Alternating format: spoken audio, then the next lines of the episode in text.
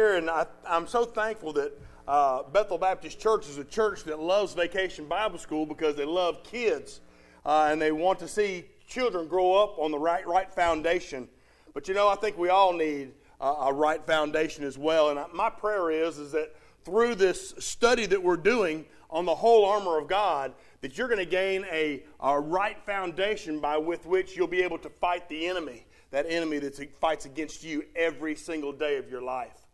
You know, back in 1944, Japanese Lieutenant Hiroo Onoda was assigned to a tiny Philippine island called Lubang. And he was assigned there to conduct guerrilla warfare against the Americans in World War II.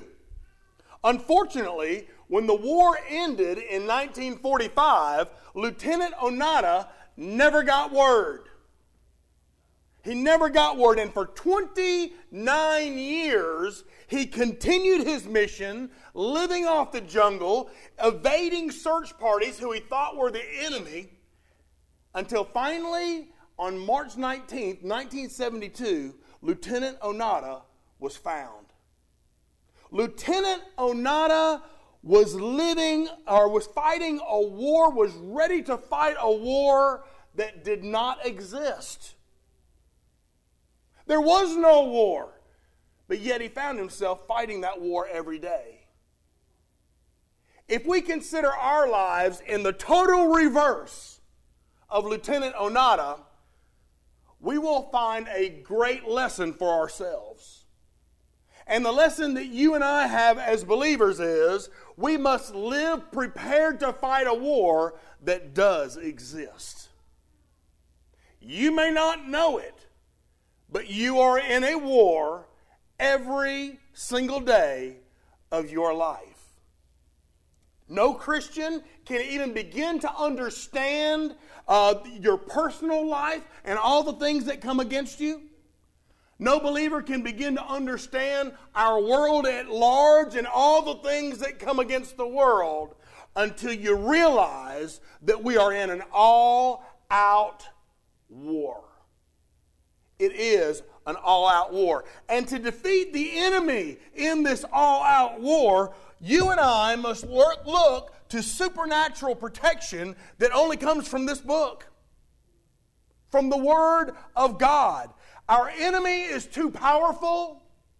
Our enemy is far too evil for us to whip him on our own. Make no qualms about it. You are in an all out war.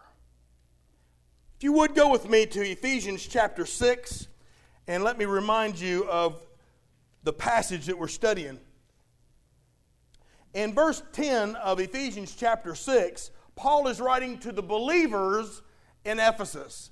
It's important for you to know that he's not writing to the world, he's writing to believers that were in a church much like this one. And he writes, Finally, my brethren, be strong in the Lord and in the power of his might. Put on the whole armor of God that you may be able to stand, say, stand, stand against the wiles of the devil. For we do not wrestle against flesh and blood, but against principalities, powers, and the rulers of the darkness of this age, against spiritual hosts of wickedness in the heavenly places. Therefore, take up the whole armor of God that you may be able to stand. Say, stand. Stand in the evil day, having done all you can to stand. Say, stand. To stand. Verse 14. How do you stand? He says, Stand therefore, having girded your waist with truth, having put on the breastplate of righteousness, and having shod your feet with the preparation of the gospel of peace. Above all, taking the shield of faith with which you will be able to quench all the fiery darts of the wicked one. And take the helmet of salvation and the sword of the Spirit, which is the Word of God. Praying always with all prayer and supplication in the Spirit, being watchful to this end with all perseverance and supplication with all the saints. Let me pray for you. Father God, you give us some very descriptive truth uh, in this passage that we need to apply to our lives today. I pray that we'd be able to do that. Direct us and guide us, we pray, in Jesus' name. And all God's people said, Amen. The first piece of armor that we talked about was the belt of truth. It was the truth of God's Word, the truth of God's Son, the truth of God's Spirit. And that truth can protect your heart, that truth can protect your mind, and that truth can protect your will if you will make use of it. If you will make use of that truth, you will find protection for your heart, for your mind, and for your will. Now, the second piece of God's armor that we've already talked about was the breastplate of righteousness. And the breastplate of righteousness protects us from the devil's most effective fiery dart guilt. Guilt. The enemy tries to use guilt against us by dredging up past sin that's already under the blood of Jesus Christ and trying to get you to think that you have no future value in the kingdom of God. That is the great deception of the enemy. That is the great accusation of the devil. But we learned that once a person comes to faith, comes to faith in Christ Jesus, then that breastplate of righteousness is placed on us, and we actually trade garments with Jesus. We take all of our sin and we lay it on Him on the cross. And God then takes all of Christ's righteousness and places it on you and I when we believe. Now, Satan, the accuser, will try to dredge up all those sins and put it back on your account. He will try to get those sins that have already be, been judged and get God to put them right back on you. But, friend, the believer in Jesus Christ is justified. That's a Bible word. Justified. He is or she is acquitted of the sins, just like they never happened when we place our faith in Jesus. So, how do we put on this breastplate? How do we make use of the breastplate of righteousness? It's actually quite simple, but you just need to know what it is. What you have to do is you cannot permit the accusations of the devil, the accusations of yourself, the accusations of other people, or the accusations of circumstances to keep you from trusting that Jesus already finished it. You must daily trust in the finished work of Jesus Christ that he completed on a cross. Now, what you also need to remember today is, is that this, this letter to the Ephesians is what is called a prison epistle. It's a letter that Paul wrote while he was in jail. Paul was under house arrest. He is awaiting trial. He's awaiting execution. He knows that he's going to be beheaded. And while doing that, he realizes, having been chained to this Roman guard 24 hours a day, they worked in six hour shifts. So he's chained to a Roman guard at six hours at a time, but 24 hours a day. And I imagine that as Paul is finishing this letter to the believers in that Ephesian church, I believe he's encouraging them to put on the whole armor of God. But while he's doing it, he's looking at this Roman soldier who's seated beside him. Now, he's already looked at that belt he was wearing. He's already looked at that breastplate that soldier was wearing.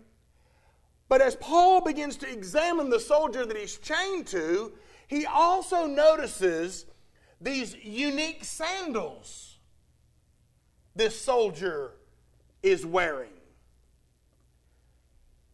Now, before I even get to that, though, I want you to go back to Ephesians chapter 6, and I want to uh, read a verse for you again.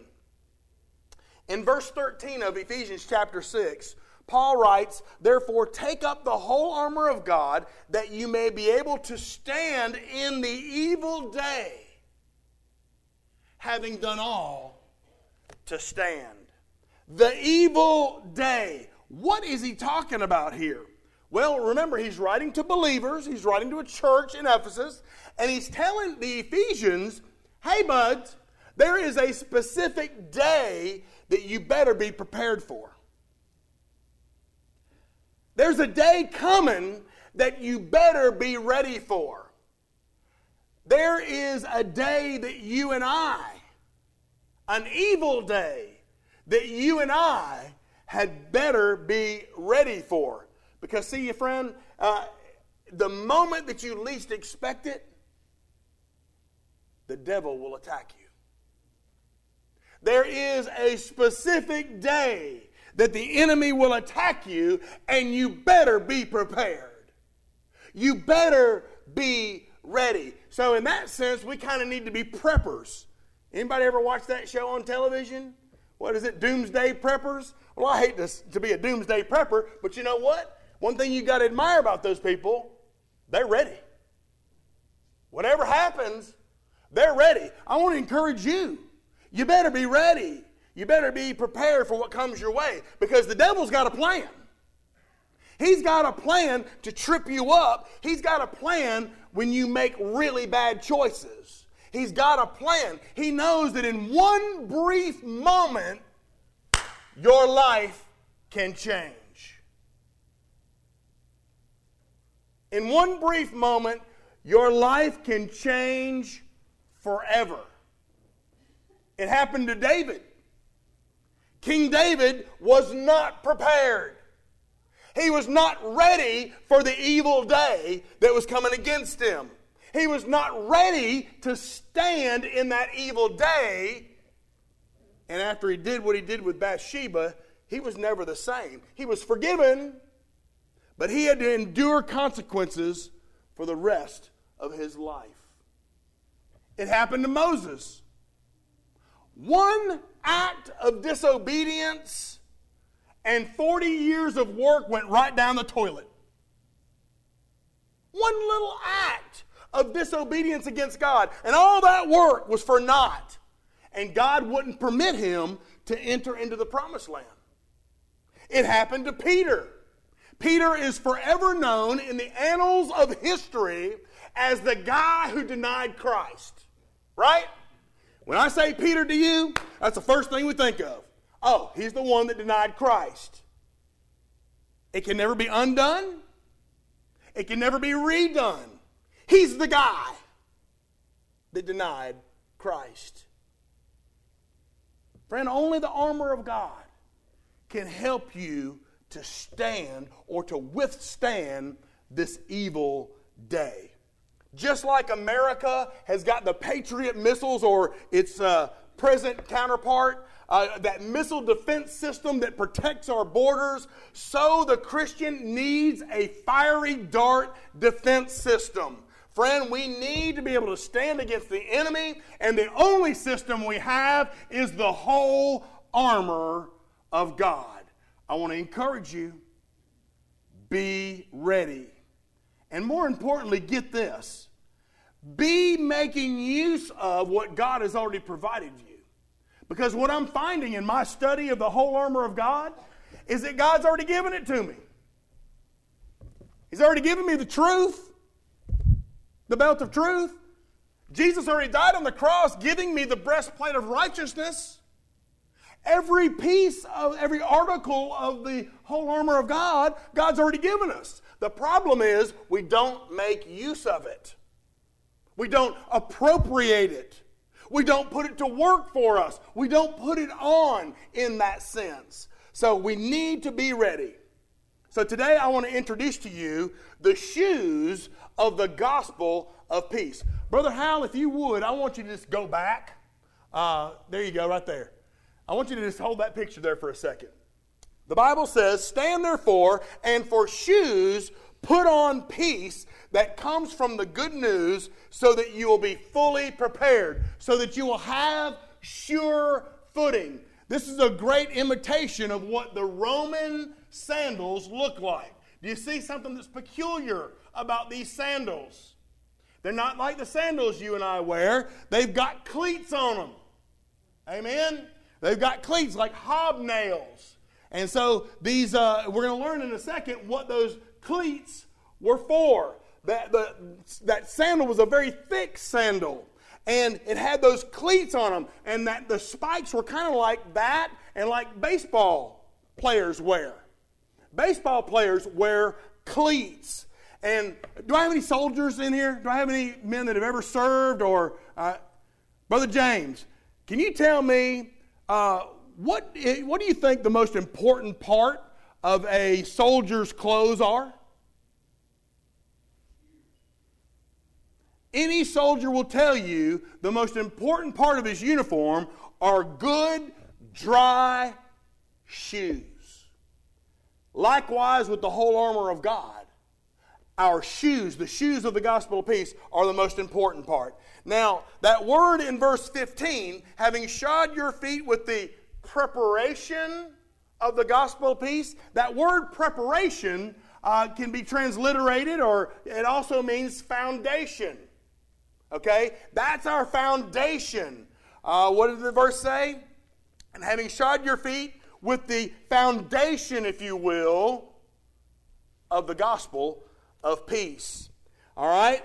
It means foundation. Four times in that short little passage, the Bible said you need to learn to stand. You need to learn to stand. You need to have sure footing. Friend, if a soldier can't stand, then he can't fight. If an army loses its footing, then guess what? They lose the battle. Sure footing is imperative. And what is our foundation? Paul said it it's the gospel of Jesus Christ. What is the gospel of Jesus Christ? Simply put, Paul said, I declare to you the gospel that Christ died for our sins, as the scriptures have said, that he was buried and he raised again on the third day, just like the scriptures said. That is the gospel in a nutshell. We stand because of this gospel. We have a sure footing with God because of this gospel that we believe in, that we have placed our faith in. But your enemy don't want you buying into any of this gospel business. And if he can get your faith to wavering about the gospel, he's already got one up on you. He don't want you buying into any of that stuff.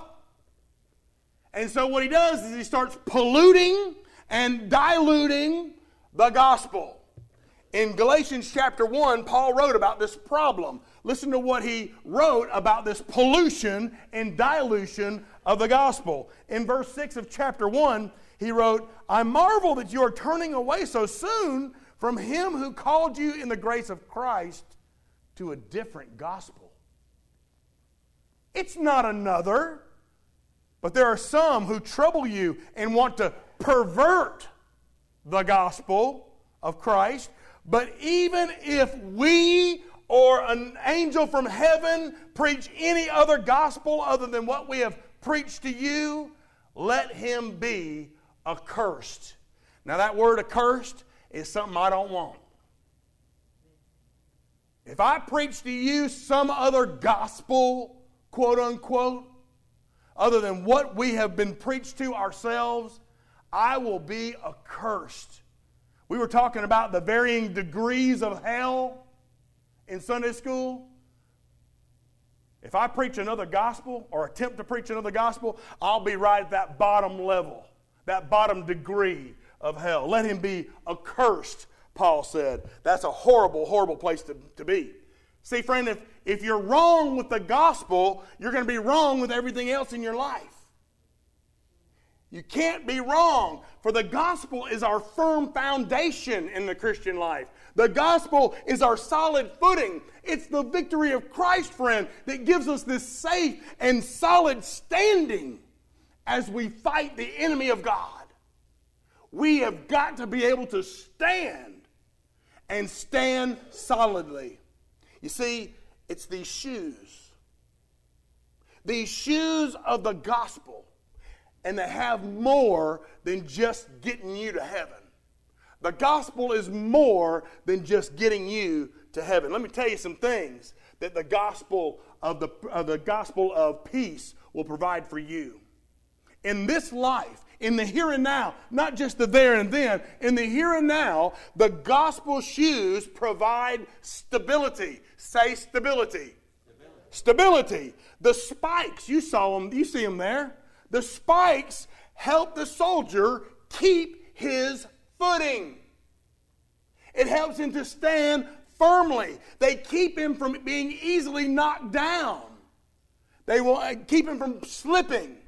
Now, some churchgoers would believe anything a preacher says. Some, maybe some here today, would believe anything that I tell you from this pulpit.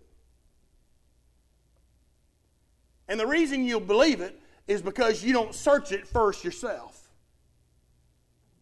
I invite you, I encourage you to take your Bible home after every sermon and bring that message alongside of God's Word and make sure that that's the case. Don't just believe it because I'm saying it. Uh, there are people who look on Facebook, and I notice this a lot. Man, they'll see a really nice quote on Facebook. Man, they'll like it, they'll share it, they'll even live by it if if it goes along with the way they're living. They'll like it, they they'll share it, they'll live by it if it goes along with how they're living. And it may not even be biblical. But sometimes it, say, it, say, it sounds good. It's how I'm living my life, it must be right. Sadly, many people blindly believe what the media says. Even Christian media. Friends, you've got to be careful. You've got to bring all that stuff alongside the Word of God. Don't be gullible. Make sure God said it, not just some tutti frutti on Facebook. Make sure that God said it. You know, de- some people are desperate. They get into poor health, they get into bad financial situations, and man, they're just ripe for the picking. And they're just so gullible, they're so receptive to anything that they think might help them. They say, man, I guess I better start calling on God for this one. This is a pretty bad one. I've heard other people tell their children, and I pray it doesn't ever happen in here. But I've heard people tell their children, man, you better be good or you can't go to heaven. I've heard people tell their children, God only lets good people into heaven. Man, I'd have been gone a long time ago if it weren't for my Jesus. You ever heard this one? One religion is as good as the next as long as you're sincere. Man, oh man. All those people, the Facebook people, some of the preaching people, uh, the people that tell their kids those false numbers, uh, even those people who, who don't believe, man, they desperately need their feet shod with the gospel, the gospel of peace. Friend, this Bible's true. This Bible is true. It tells us how to be saved, and the only way is Jesus. It's the only way. Friends, the true gospel. And the true gospel of Jesus Christ provides us with stability. I love the Bible because it gives me absolutes. Y'all hear that? I know when I read this, it's absolutely true. It's not a, a gray area.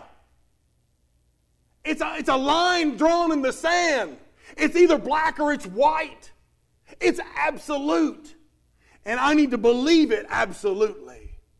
James said in 1 8, said, A double minded man is unstable in all his ways.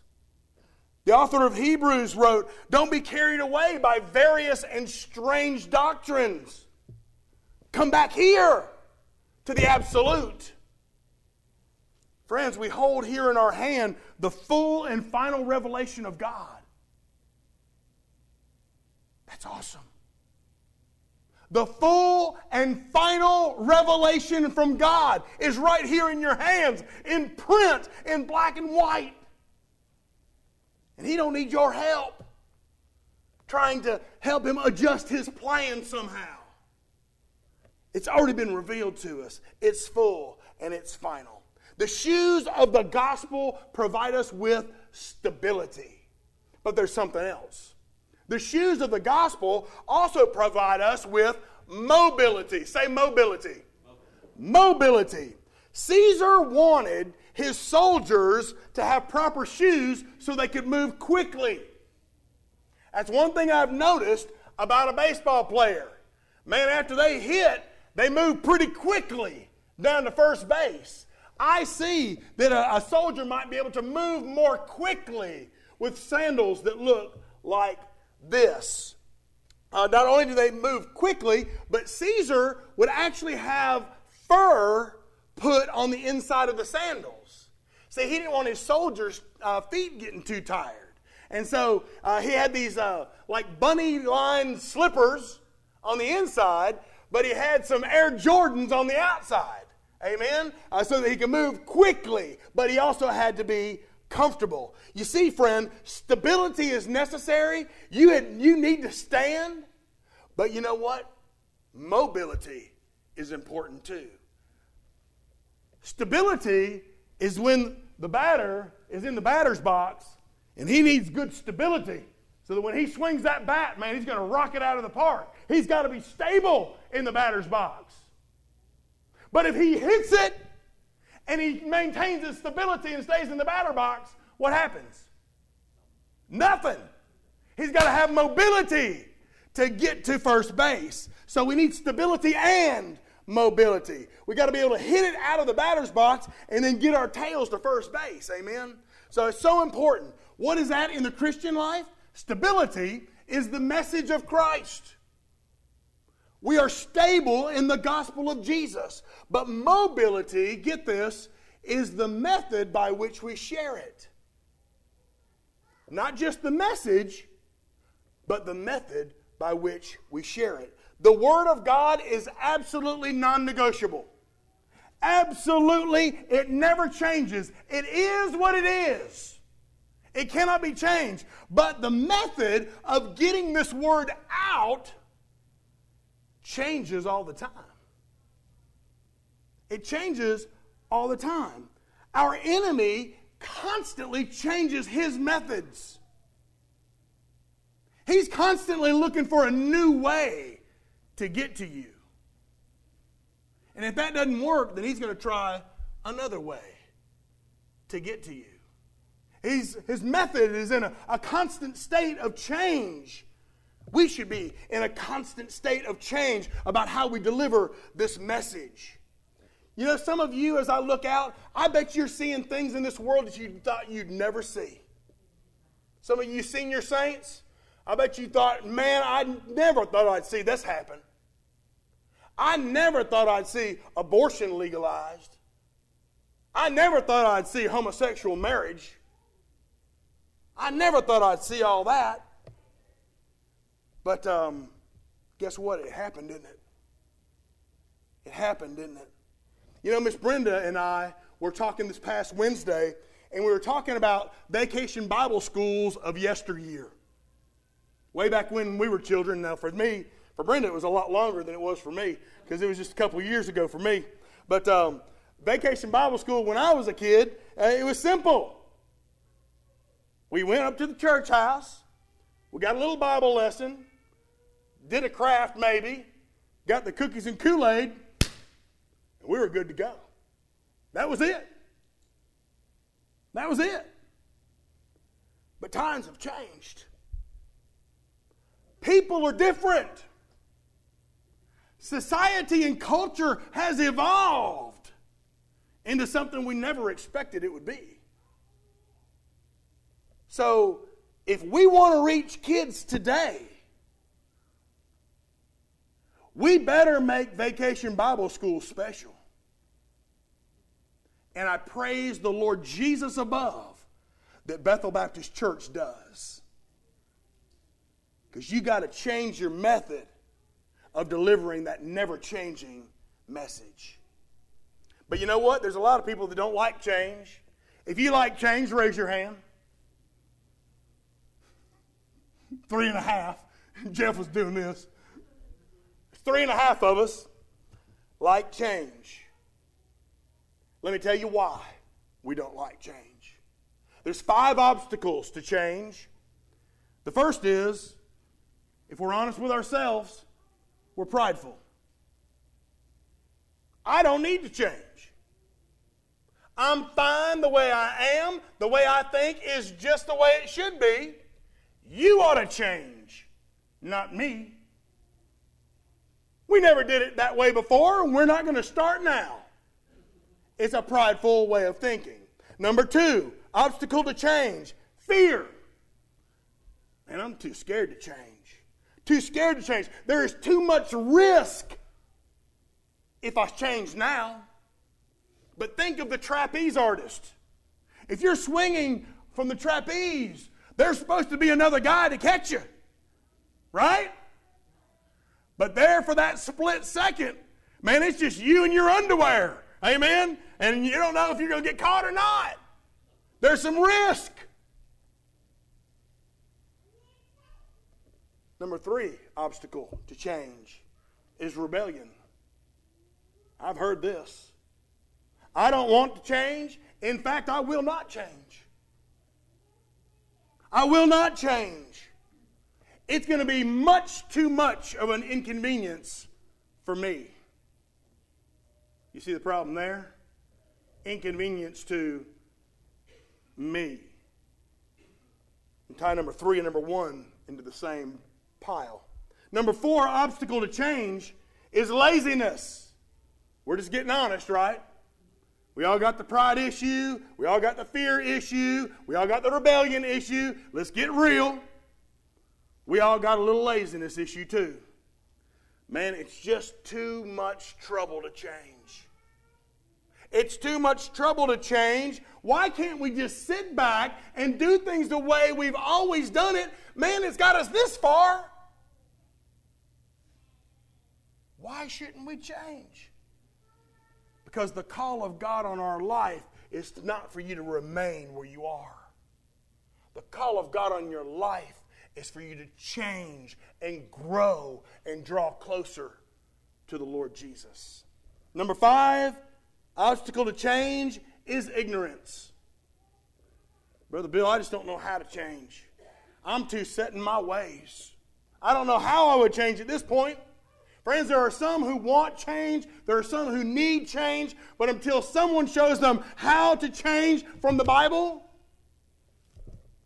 they're just satisfied to remain ignorant. Let us be about the desire and the willingness to change. Now, the gospel of peace does provide stability. The gospel of peace does provide mobility. But the gospel of uh, the shoes of the gospel also provide opportunity. Say opportunity. Stability, mobility, and opportunity. Many people in this church family, and you know who you are, have recently learned in recent days that God will provide the opportunity when you're willing to show a readiness to carry the message. Man, I never get a chance to do that, Brother Bill. I never get the opportunity to share the gospel. Man, it doesn't seem like I never get the op- opportunity to show or to tell somebody about Jesus. But see, friend, God provides the opportunity when you're ready, when you're truly ready. You may think you're ready, but are you really ready? Are you truly ready to tell someone about Jesus? In Romans chapter 10, Brother Chad shared with you a, a praise scripture that I want to remind you of.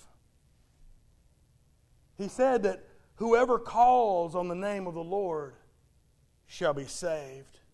And backing up to verse 11, he says, The scripture says, Whoever believes on him will not be put to shame.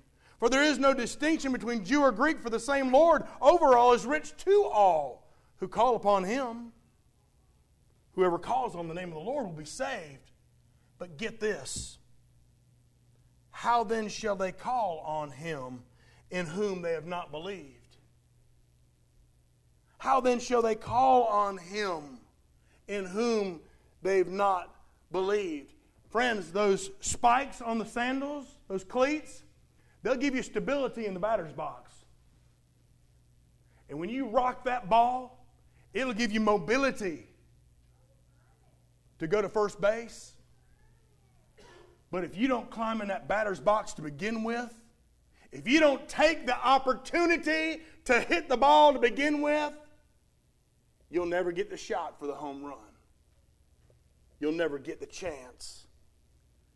You got to swing the bat. If I stood there and I watched three strikes go by, I'm what? I got good stability. I got my mobility on.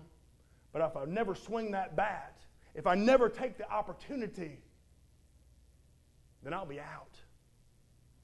And I'll never have that chance for the home run. These soldiers kept their shoes on in a state of war, they even slept in them.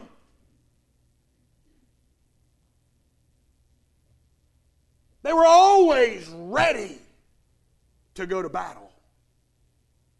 And a good Christian better always be ready, looking for the opportunity to swing that bat and knock it out of the park to swing that bat, to take up the opportunity to tell somebody about the hope that you have in Jesus. I read a story of a soldier who would not retreat in battle until he first made contact with the enemy, and then he'd bring one back and he'd show his comrades the soldier that he'd captured. And he'd say, You know what? There's plenty more where this one came from. There's plenty more where this one came from. Every one of you guys can have you one of these if you really wanted one.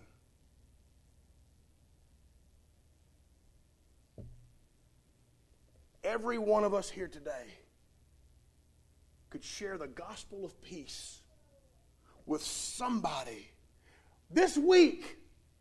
This week, you could share the gospel of peace with somebody if you wanted to. If you wanted to. See, Christians, like all human beings, we do what we want to do. Amen? Amen? Come on.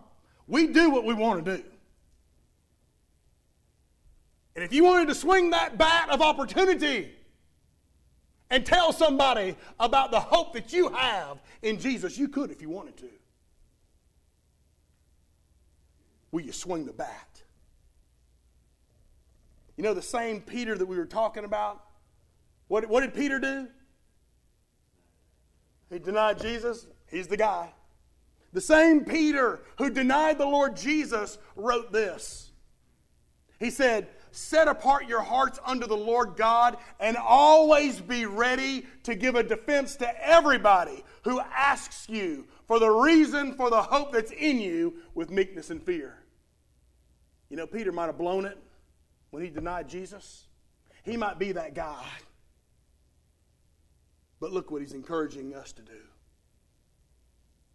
be ready, be prepared to give a reason for the hope that is in you with meekness and fear. Friend, are your feet shod with the gospel of peace?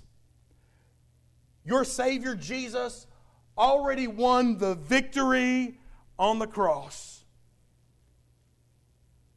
Are you, by trusting in His gospel, the gospel of Jesus Christ, are you able to stand in the victory? Are you able to whoop the enemy? by trusting in what Jesus did? Are you prepared for the devil's attacks? Are you ready? Are you standing? Are you willing? Are you able to fight? You see, this good news, it's a message, it's a good news message that people can have peace with God and heaven as their eternal home. Just by accepting this good news as my own. But guess what? When I accept the good news of Jesus Christ, I am openly defying the devil. I am openly opposing the devil, and he is not going to lie down and take it. He is going to fight.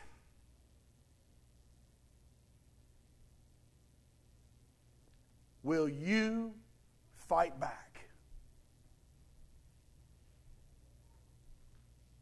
Are you stable enough in the gospel? Are you able to stand on the gospel of Jesus Christ when the enemy attacks you?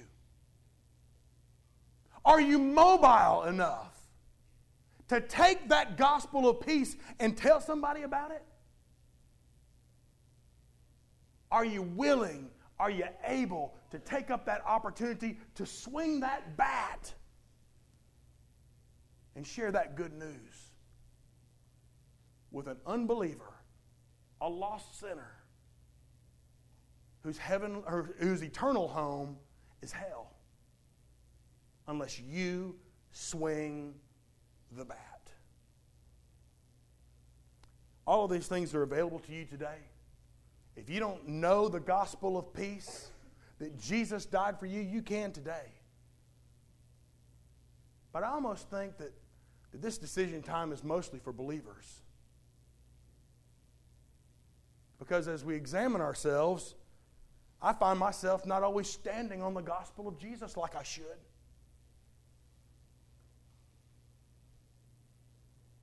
Certainly not as mobile as I should be. And I wonder, how many opportunities have I blown? All because I was just unwilling, scared, whatever, to swing the bat.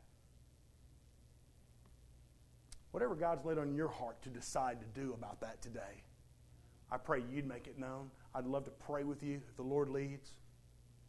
But whatever God says, you do. Let me pray for you. Father, I thank you for the good news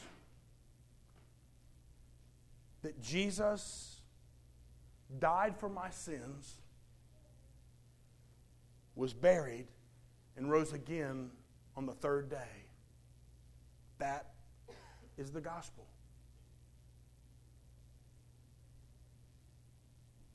And Lord, I confess to you t- today that there have been far too many times that I have permitted the enemy to paralyze my voice, to paralyze my testimony, and to steal the opportunity you've given me.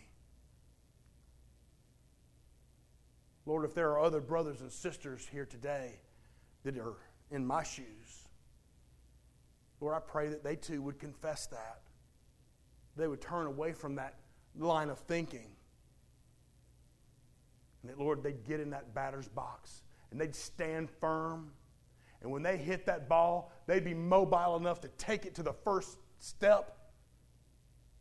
But Lord, most of all, I just pray they'd swing the bat. I just pray that they would get beyond this kind of thinking that that coming to church on Sunday is what the Christian life is about. It's not.